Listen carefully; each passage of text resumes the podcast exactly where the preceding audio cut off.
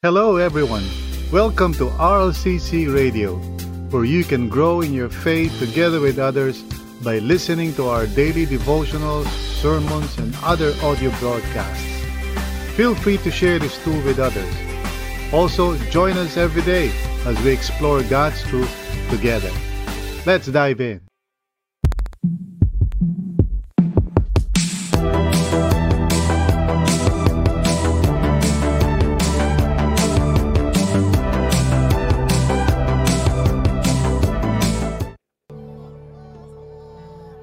So praise the Lord uh, sa gabing ito. We come together kasi the Lord, through His Holy Spirit, has created an online place of grace para sa atin. Itong evening prayers, no? Uh, a time and place para magsama-sama tayo from different parts of the country, different parts of the world um, to be a community na eager and expectant to learn from the Lord through His Word. So tayo po ay mag-ready ng sarili natin, you know, starting with our bodies. Maring maraming stress, marami tayong mga iniisip, but let's just relax and uh, breathe deeply. Huminga po tayo ng malalim. As we are doing so, you know, uh, let's voice out yung uh, breath prayer, you know, like, Lord, have mercy. O kaya, Lord, I love you. You know, just keep breathing several times. Breathe deeply. And then set aside muna any distractions, you know, cell phone na iba na ibang ginagawa natin. Just just stop it. Stop that for now. Uh, pause lang muna tayo. We want we want to give our full attention to the Lord. Amen. So tonight we want to talk about praising God in worship, which is based on Psalm 9 verses 1 and 2. Alam niyo when, when something becomes familiar to us, it can easily become meaningless, you know? Parang wala nang saysay, know? parang something that we just do, no? By tradition we go into a routine, you know, that sometimes becomes uh, shallow. Mababaw na, no? Walang walang tunay na impact sa ating pagkatao. This is especially true when it comes to our worship of God. Uh, and since we do it every Sunday, no, I'm referring to sa ating worship service, quote unquote, no. Uh, the act of worship can easily become just a weekly routine. Yung iba nga, you know, they just simply disregard that time for praising God, no, as unimportant in worship, no. Gusto lang nila makinig ng sermon. So consequently, they miss out uh, on something very important sa kanilang relationship with God. Now, of course, there are those who actually, you know, still love yung praising God, pero sometimes they don't do it the right way then, you know. So parang hindi rin effective in terms of transformation. Even minsan yung mga praise team, no? Uh, the ones who are actually leading the church, minsan they just think of praising God as singing songs. So that's why, you know, a lot of people remain shallow in their relationship with the Lord. We need to learn how to deepen our relationship with God through praising Him in worship and in the right way. Now we want to we want to go to Psalm 9 and actually uh, for your information, you know, although this is a bit technical, pero Psalm 9 and Psalm 10 are actually considered one psalm by many scholars. In fact, may mga translations nga of the Bible kung saan magkasama yung dalawa.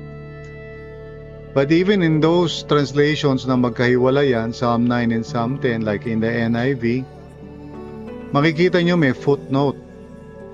Lalo na pagkatapos ng pinaka-title, no? Sa Psalm 9 may footnote. At mababasa nyo sa footnote na nagsasabi doon na Psalm 9 and Psalm 10, uh, you know, both Psalms were probably just one Psalm, no, before in antiquity, nung when it was originally created. But of course, we don't know, you know, exactly when that was. Pero nevertheless, the reason bakit sinasabi nila yon, it's because yung structure ng psalm is based on an acrostic.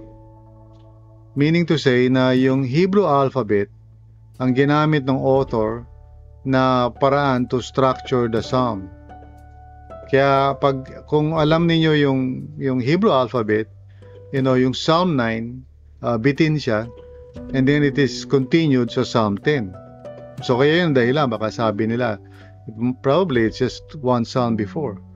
But anyway, because it is an acrostic, uh, it's difficult to approach it na parang, you know, in several stanzas. We have to consider one stanza at a time. Kasi one stanza represents one Hebrew letter. So tonight, we are going to look at Psalm 9, verse 1 and 2 representing in the first le- letter of the Hebrew alphabet, yung Aleph, no? So let's read it, no? At uh, as I read it, ask God to speak to you and uh, let uh, the Lord impress upon you a word or a phrase or an idea or even just a thought or emotion na He wants to speak to you about something personal para sa. So I will read now, no, itong verse na to, just two verses. I will praise you, O Lord, with all my heart. I will tell of all your wonders. And then verse 2 I will be glad and rejoice in you. I will sing praise to your name, O Most High. So, two verses, and yet we can learn something very important about praising God tonight. So tayo po'y manalangin. Join with me. Close your eyes, let's bow our heads, at manalangin po tayo. Dear Lord, salamat po for gathering us from different parts of the country and different parts of the world into this one place of grace where we know you are present, Panginoon, by your Spirit. So, Lord God, we open our hearts to you. Speak to us, Panginoon, in our hearts through your word, by your Holy Spirit. And use me, Panginoon, as your instrument of grace. Nawa maunawaan namin lahat the truth na nais mong i-impress sa amin tonight. So that as we rest in your presence, Lord, our hearts will be edified and strengthened and instructed. So Lord, tulungan niyo po kami. We come before you with expectation and in faith. Salamat Panginoon. In Jesus' name, Amen and Amen. So, purihin ang ating Panginoon. So, our question is, how do we praise God in worship? No? Do we just sing? Do we just parang, okay, sundan lang natin yung lyrics dun sa screen? For most people, they think na, well, well that's all there is to it. You know, para lang nag tayo nagpa-participate sa karaoke. But really, there are three stages na kailangan natin maunawaan when it comes to praising God. And hopefully, pag natutunan natin ito, whether tayo po ba ay dumadalo o tayo ay namumuno sa worship, whichever is the case, na maintindihan natin na praising God is such an important uh, Christian uh, practice. Na if we do it right, no, truly it would result in a deepening relationship with the Lord. So let's study itong three stages na ito. Uh, maybe you're wondering, you know, in just two verses, meron pa tayong three stages. But let me explain, okay? Una sa lahat, the beginning stage of praising the Lord actually does not uh, start with, uh, you know, singing or anything. It starts with recalling God's works. I see this in verse 1. So let me explain. Tingnan natin yung verse 1. Sabing ng psalmist, and you know, most likely si David, okay? Sabi niya, I will praise you, O Lord, with all my heart. So we know that this is really about praising God. And pag sinabi na with all my heart, ibig sabihin, not with feelings or emotions, but really with the integrity of your whole person.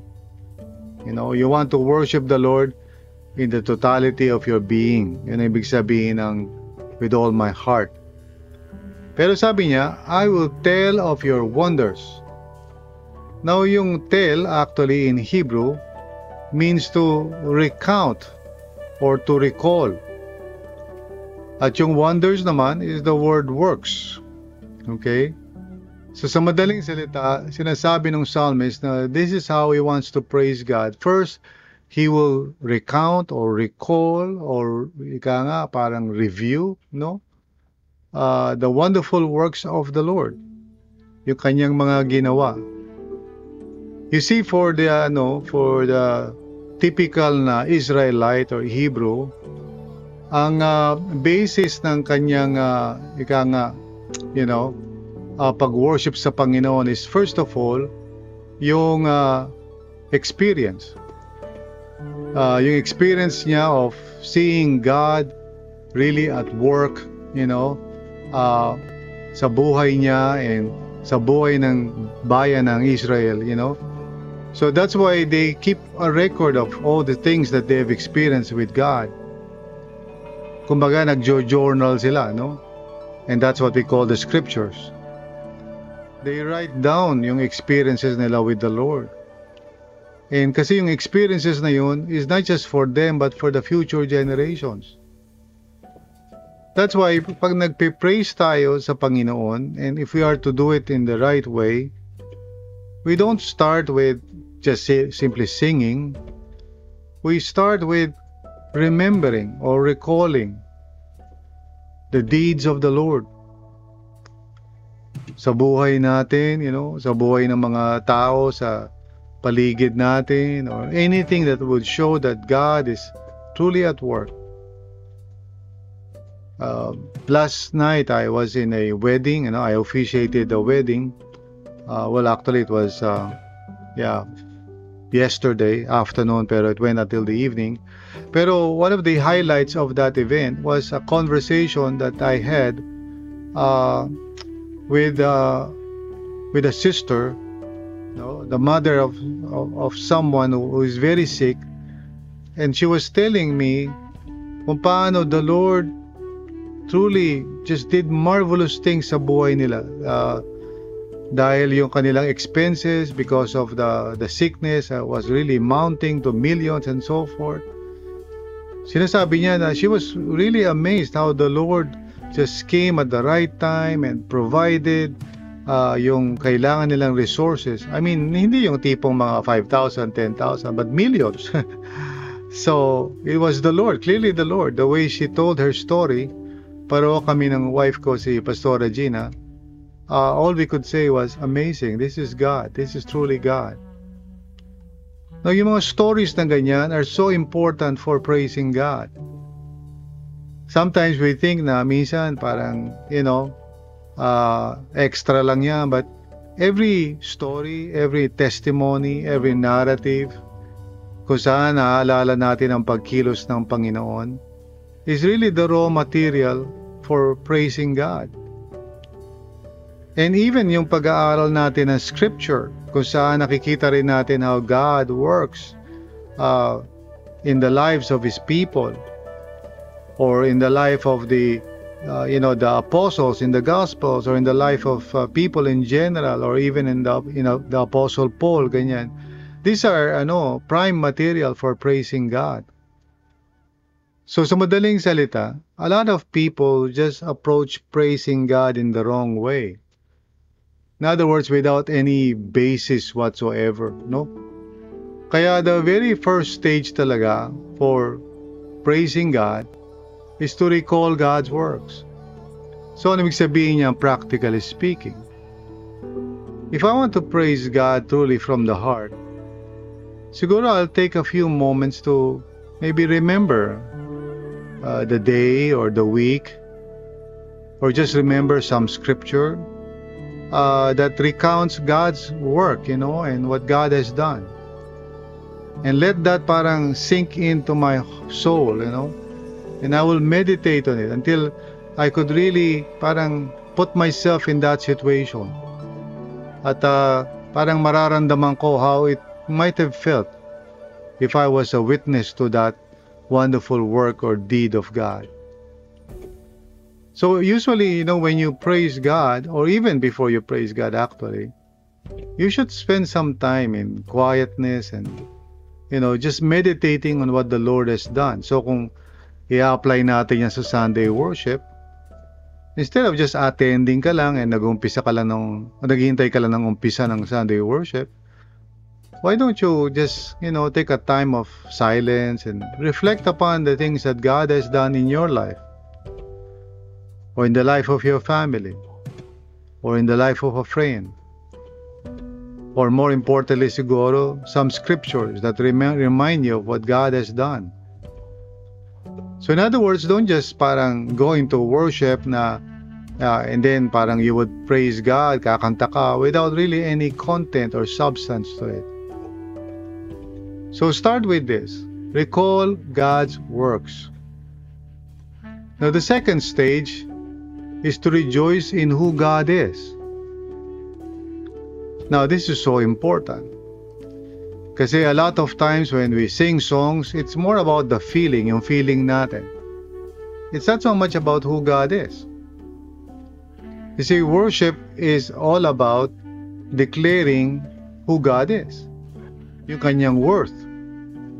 Yung kanyang value as Himself.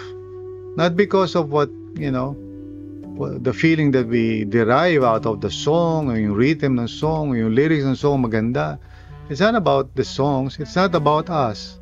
It's about God. So let's look at the first part of verse 2. Sabi ganyan, you know, I, I will be glad. Actually, the word glad is the word rejoice, you know. At yung rejoice naman dito, and rejoice in you, is uh, I would exult, actually.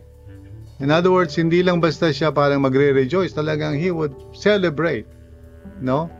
Pero not celebrate in a sense na meron siyang magandang feeling, but rather sabi niya, I will I will be glad and rejoice in you. In the Lord.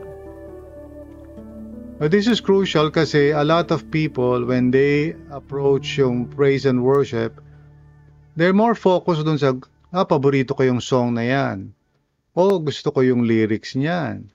Oh, ang ganda ng beat. O kaya wow, ang ganda ng ano, ng graphics sa screen. Now, there's nothing wrong with all those things, but they're just a means for us to really appreciate who God is.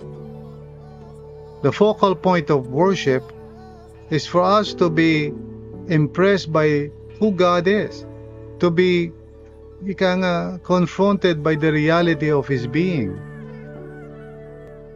So when we are praising God, we really cannot just approach it haphazardly na parang tatayo tayo, palakpak naman kayo. Sometimes I, I get this burden uh, na minsan yung worship leader is trying so hard na i-perk up yung yung emotions ng mga tao. But really, the problem is that, first of all, the people have not really reflected on uh, God's work. They have not really tried to recall the goodness of God sa buhay nila. And so secondly, they, they're not yet at the point na they can rejoice in who God is. Wala pa sila sa ganun. So really, pag sinabi natin, o oh, tayo naman po tayo, wala po ba tayong mga kamay? This, this is not really appropriate. What we should do kung tayo ay nagli-lead ng worship is to help people to, first of all, recall, you know, And, and remember, God's deeds and God's work, whether sa personal nilang buhay, o sa ibang tao, or through scripture. You know? Para sa ganun, there's a substance to it. And, and the point that we need to parang masasabi natin na we're ready to, to sing is when, you know, our hearts are filled with joy for the Lord. Not for anything else, but for the Lord. We rejoice in God. We exult in the Lord. Parang we're just so glad, so glad to be with Him. That's really the point. We're so excited to be with God. Hindi yung we're excited to be with God's people. That's secondary. A lot of people gusto nila yung face-to-face gathering because they want to see their friends. Well, it's okay.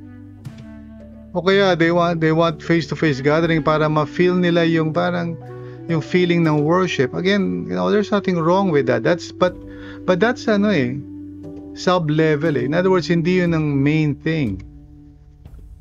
Whether we come before the Lord through an on-site gathering or we come before the Lord through an online gathering, you know, the stages of praise is the same.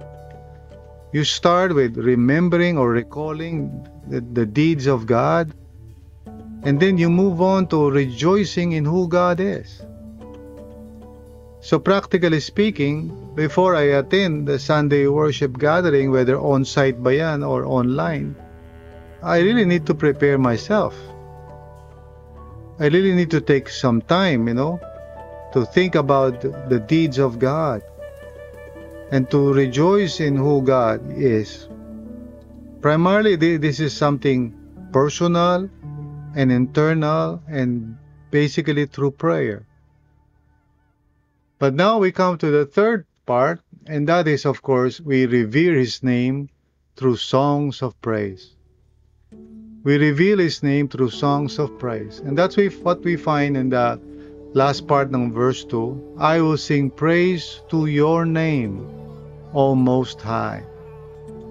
Now, pag sinabing I will sing praise to your name, Well, first of all, mahalaga yung vino-vocalize natin sa bibig natin our praise. In other words, we, we do not just keep it to ourselves, or neither do we just watch everybody sing tapos tayo hindi nagpa-participate. We use our voice, no? We sing praises, we sing songs, pero to your name. So we sing songs to the name of the Lord. And the name of the Lord means you know who he is who the lord is you know and it it has to do with his character his grace everything no about him. And and so we sing praise to his name. In other words we acknowledge it di ba? Kaya nga sa even sa prayer na tinuro ni Jesus sabi niya ito raw ang prayer natin our father di ba? Uh, who art in heaven you know hallowed be your name So the name of the Lord is a very important thing no na kailangan natin ma-recognize at maintindihan na we want to acknowledge who the Lord is through singing, through praises. So again, this is a reminder sa atin na when we sing songs, we do not sing songs to ourselves primarily, even though we might sing songs that might be encouraging.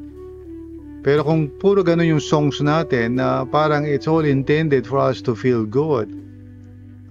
Kaya nga minsan yung tinatawag na worship concert can really be a misleading term, no? Kasi parang dadalo tayo to feel good. But not really to worship His name. I don't know how to say it, but a lot of people kasi nowadays, they view praise the praising of God as more of an emotional experience na pag uh, you know pag na-enjoy nila yung experience they feel na parang they have praised God. But you know practically speaking you know it's declaring through our mouth a character of God like Lord you are holy. Lord you are merciful. God you are kind Lord, you are loving. Panginoon, you are steadfast. Lord God, you are true to your word. You know, and we can just go and on describing his name, all that he is. So we put that in lyrics and we put that in songs, but it's all about who the Lord is. We want to exalt and, and glorify his name, no? And this is what praising God is all about.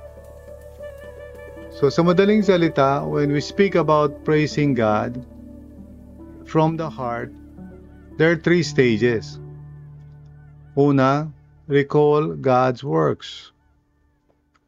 Remember or, you know, review natin what God has done sa buhay natin, sa buhay ng pamilya natin, or somebody, or just the scriptures to stir up yung ating memory.